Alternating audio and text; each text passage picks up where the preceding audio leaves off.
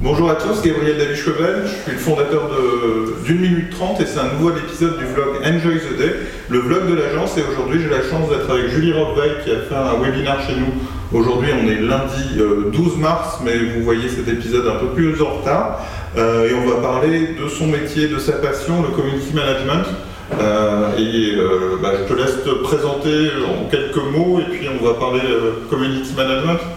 Ouais, Merci Gabriel. Donc euh, je suis Julie Raveil, fondatrice du blog euh, Social Media for You, dans lequel effectivement je parle énormément de community management et comment euh, et j'essaye d'aider les community managers à optimiser leur métier et également à se lancer en tant que freelance euh, sereinement et durablement, pas euh, uniquement comme une, activité euh, pour gagner quelques sous en plus, mais un vrai métier pour créer son activité. Et c'est vrai que le community management a été un gros buzzword il y a quelques années.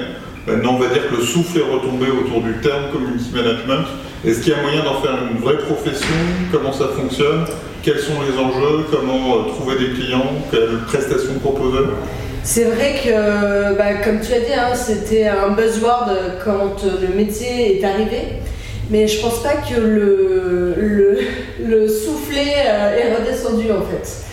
Je pense justement qu'on en parle moins, que c'est moins un buzzword dans le sens euh, un mot à la mode. On le retrouvait dans le VL, on le retrouvait dans Biba, tous les médias parlaient des community managers. C'est vrai. On était dans un truc où il fallait absolument qu'une entreprise ait un community manager. T'as raison, mais aujourd'hui on en parle moins. Mhm. Pourquoi? Parce que les entreprises ont justement intégré ce métier et ont compris euh, l'importance euh, d'avoir un vrai community manager professionnel qui donne des résultats.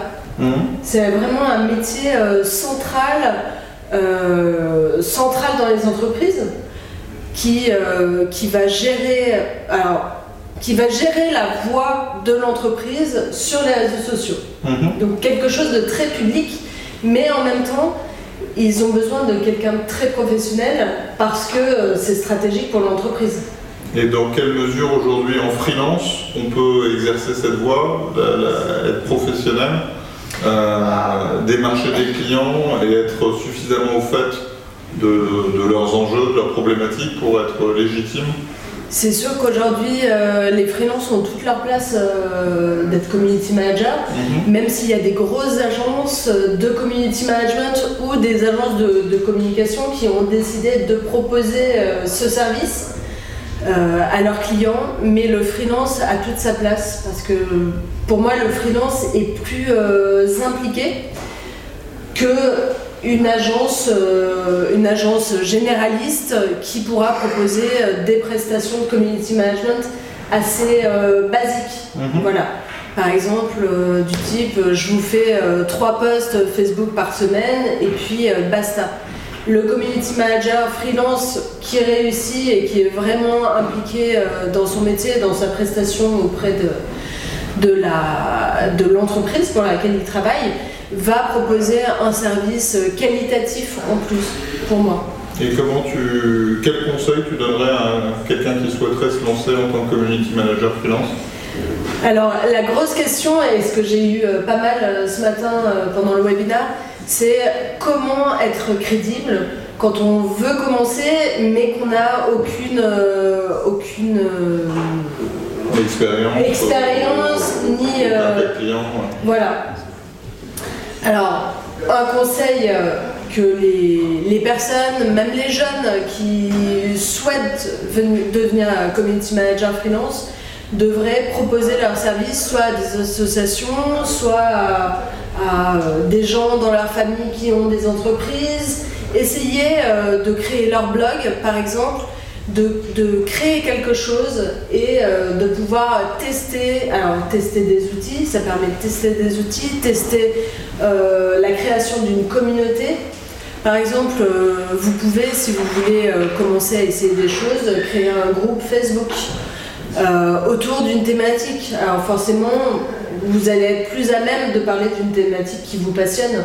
Si vous êtes euh, passionné de tennis euh, ou, euh, ou je sais pas, de couture, il y a des groupes pour, toutes ces choses. Effectivement, moi c'est un vrai conseil si vous voulez vous lancer. Il faut vous appliquer à vous-même ce que vous voulez vendre à vos clients et c'est ce que j'ai fait moi au début d'une minute 30 Mm. en créant un blog pour l'agence, en mettant en place des stratégies d'inbound pour l'agence et en prouvant aux clients que en, étant, en devenant son propre média, on pouvait s'attirer des clients et les convertir euh, et les monétiser et attirer du trafic et c'est ce qu'on a fait pour nous.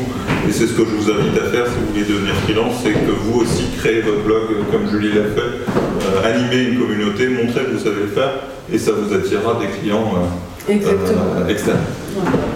Comment on retrouve ta formation? Alors la formation est en lancement là en ce moment, donc je sais pas, enfin je pense pas que. Il y a le standard de Voilà. euh, au moment de, de la publication du blog. Voilà. Moi, ce que je vous invite, c'est que si vous êtes intéressé par votre formation, vous pouvez me co- contacter en commentaire sur cette vidéo, qu'on soit sur YouTube, qu'on soit sur euh, Facebook ou sur LinkedIn. Si vous avez des commentaires à faire aussi à Julie, euh, elle sera là pour répondre, elle sera taguée et tout, donc elle pourra répondre directement dans les commentaires.